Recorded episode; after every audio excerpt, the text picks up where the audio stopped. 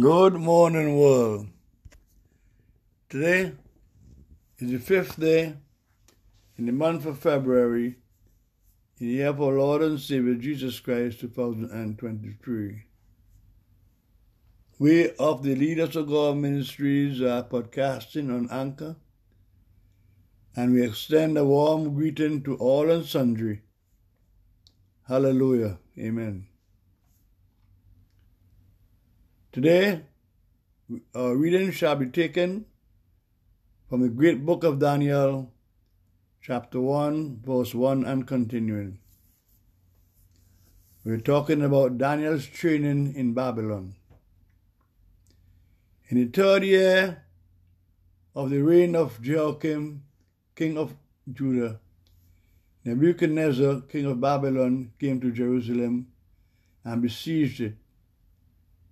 And the Lord delivered Jehoiakim, king of Judah, unto his hand,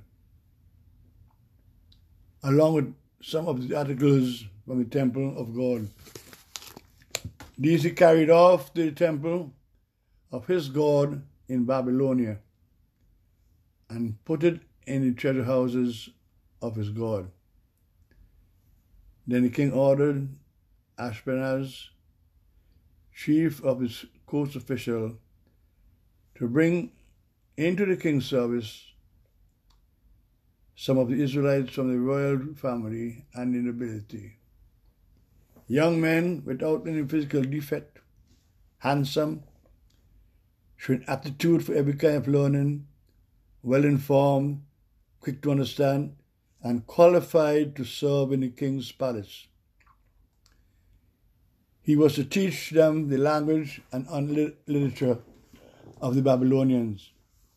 And the king assigned them a daily amount of food and wine from the king's table. They were to be trained for 3 years, and after that they were to enter the king's service. Among those who were chosen were some from Judah: Daniel, Hananiah, Mishael, and Azariah. The chief gave them new names. To Daniel, the name Belteshazzar; to Hananiah, Shadrach; to Mishael, Meshach; and to Azariah, Abednego. But Daniel resolved not to defile himself with the royal food and wine, and he asked the chief official for permission not to defile himself this way. Now, God has called the official to show favor and compassion to Daniel. But the official told Daniel, I am afraid of my lord the king, who has assigned you food and drink. Why should he see you looking worse than the others? Your age. The king will then have my head because of you. Daniel then said to the God, whom the chief official had appointed over Daniel, Hananiah, Mishael, and Azariah, please test your servant for 10 days. Give us nothing but vegetables to eat and water to drink. Then compare our appearances with that of the young men who eat the royal food, and treat your servant in accordance with what you see. So he agreed to do this and tested them for 10 days. At the end of the 10 days, they looked healthier and better nourished than any of the young men who ate the royal food. So the guard took away their choice food and the wine they were to drink, and gave them vegetables instead. To these 4 young men, God gave knowledge and understanding of all kinds of literature and learning, and Daniel could understand visions and dreams of all kinds. At the end of the time set by the king to bring them into the service, the chief official presented them to Nebuchadnezzar. The king talked with them, and he found none equal to Daniel, Hananiah, Mishael, and Azariah. So they entered the king's service.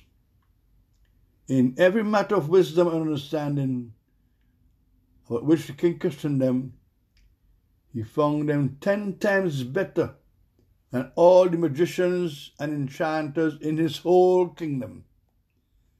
And Daniel remained there until the first year in the reign of King Cyrus.